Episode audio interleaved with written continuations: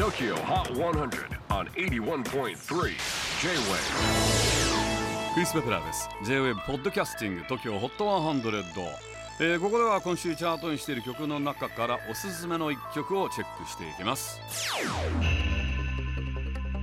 今日ピックアップするのは76位に初登場カンサの「喉仏のクリスマス」以前から一生に一度はクリスマスソングを作ってみたいと思っていたカンサノが今年こそはと思い立ち6年越しで完成させたというこの曲。ちなみに作詞作曲そして録音など楽曲制作は真夏に一人で汗だくになりながら行ったそうです。今年の夏は本当に特に暑かったですからね。雰囲気持っていくのが大変だったんじゃないでしょうか。チェキホー最新チャート76位初登場。カンサの喉仏のクリスマス。